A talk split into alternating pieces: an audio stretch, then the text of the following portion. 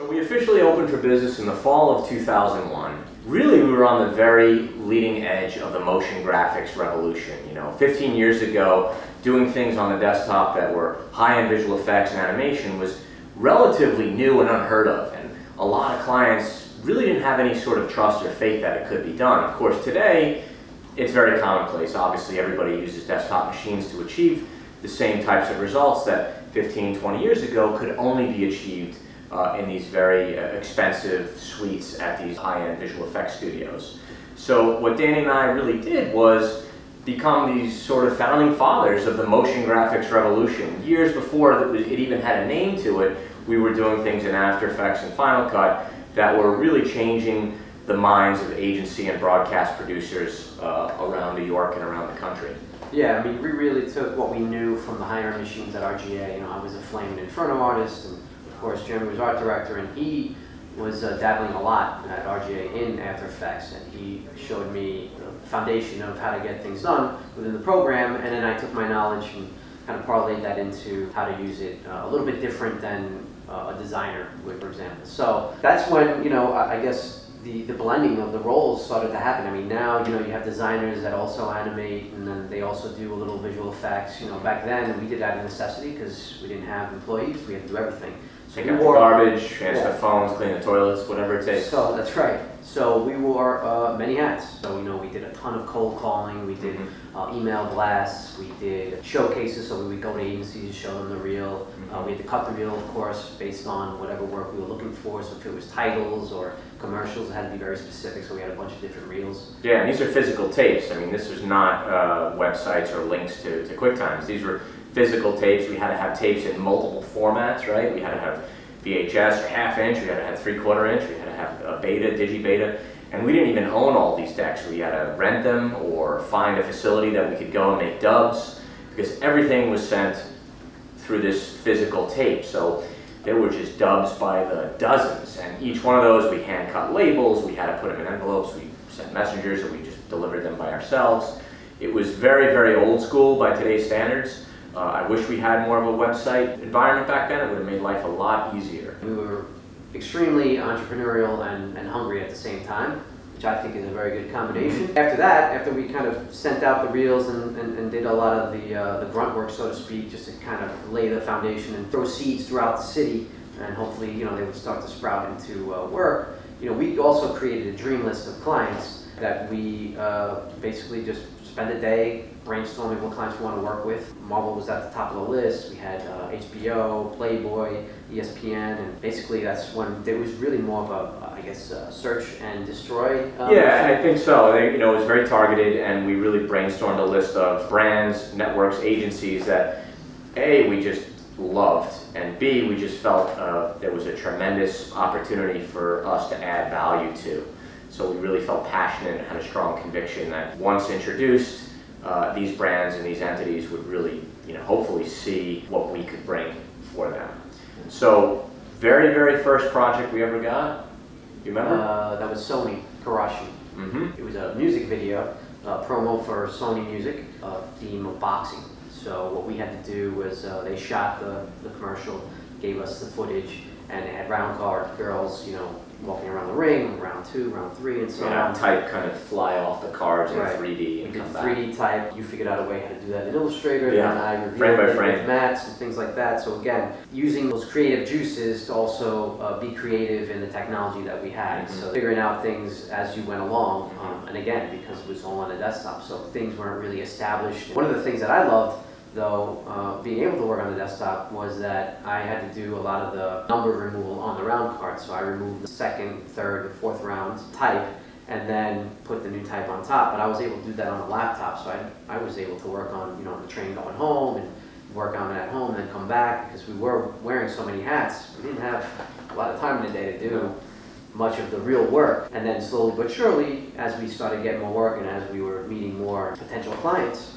we started getting busier. And, and I think one of the things that helped us tremendously after we got on a roll with HBO and ESPN and, and, and those uh, clients was word of mouth mm-hmm. spread very quickly on how fast we were and the great work that we were cranking out. And Showtime told us because they wanted to know who was doing all the HBO work. It was uh, very interesting uh, to see that, you know, people, even though they didn't work together, everybody talked a lot with, amongst themselves. So our first big break though was HBO. HBO uh, in the spring of 2002 was looking for new ideas for I believe it was the fourth season of The Sopranos. Something like that, yeah. Uh, and we got on a short list uh, by some miracle uh, to propose some ideas and some treatments for what a full campaign, a so-called quarterly campaign for their marketing division, uh, which was based all around the, the Sopranos, might be. So Danny and I put together a ton of ideas and scripts. We actually had to write scripts for this as well as design and animate what the, uh, the spots would look like. We presented this in front of a, a pretty intimidating uh, group of HBO creatives and executives. Uh, again, we were fish, fish out of water, uh, completely unfamiliar with this type of uh, environment, but we nailed it. And they saw the passion, they saw the excitement and enthusiasm we both had uh, for HBO, for the show Sopranos, and for the work we were presenting. We really put our, our heart and soul uh, into these ideas and into these designs. And it was shortly after we left that uh, presentation that they called us and said that they were giving us the, uh, the campaign, which was truly, you know, life-changing for us because again, we'd only done the Sony spot, which was, I think it was a week or two weeks long. Was for very little, if any, money. Uh, whereas HBO was about three months of work. I think we ended up delivering 200 versions of the spot. You know, all the versions were different by you know, a logo at the end or a tune-in information at the end. It was three months of guaranteed work, but we saw uh, that this perception business uh, could work and will work, and people really started gravitating towards uh, the two of our personalities and the two of our uh, energies and passions for what we did.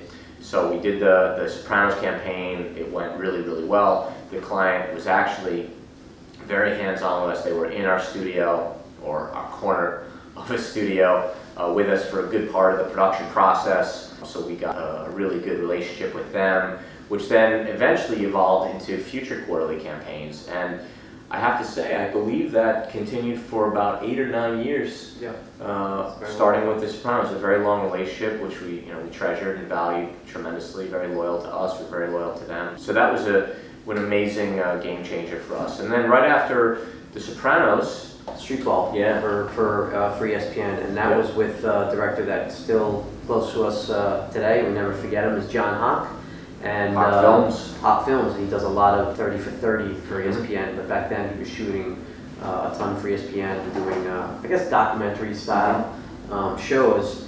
And Streetball was the first one, and he, he gave us an opportunity to do the open for it, Mhm. and and everything inside the show, so the bumpers, the intros, the outros, things like that, and, uh, and lower thirds. everything. And we got to shoot all the street ball players, showed him some of the designs that we wanted to do for the actual show open. He was, And we got to do the logo, we got to brand it, you know, which they let them turn into t-shirts and hats and all kinds of merchandise for the show, which is really cool. So we not only got to do this little, you know, small self-contained title sequence, but it was really like branding this new uh, series. And that series had several seasons, which again, I think we did three or four of them after that first year. A great relationship. yeah, we updated them quite a bit. And then that led to then, and a couple of relationships you had, to ESPN, the, the producers and creative directors there. And that was a little bit different than HBO because those were more like, hey, we need something done in a week, design something really quick, and then do the promo, and boom. So those were more weekly High volume. Um, high volume, and again, they love the work we did, live action shooting and stuff. Like, think the first one was Damn Yankees, it was the uh, anniversary. That's right. And we projected footage on a jersey and we actually shot it. And they just loved the tactile feel to the project. And that was really the springboard into them saying, you guys gonna, you know, we're gonna keep you busy. And that's when we started to really think, okay, we can't wear all these hats anymore. Yeah.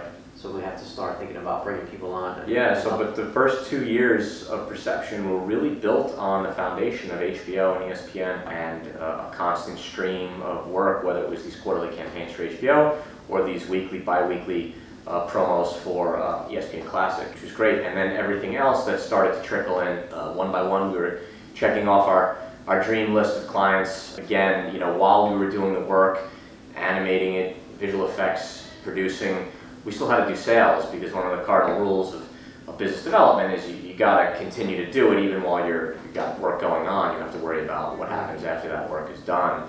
Uh, need, we need to have something else lined up. So we were just working around the clock and constantly making the cold calls, constantly sending out the tapes and the reels. Yeah, I think the, the golden rules that we still live by is, you know, marketing and innovation, and everybody saw that we were innovating because we were doing this excellent work on the desktop.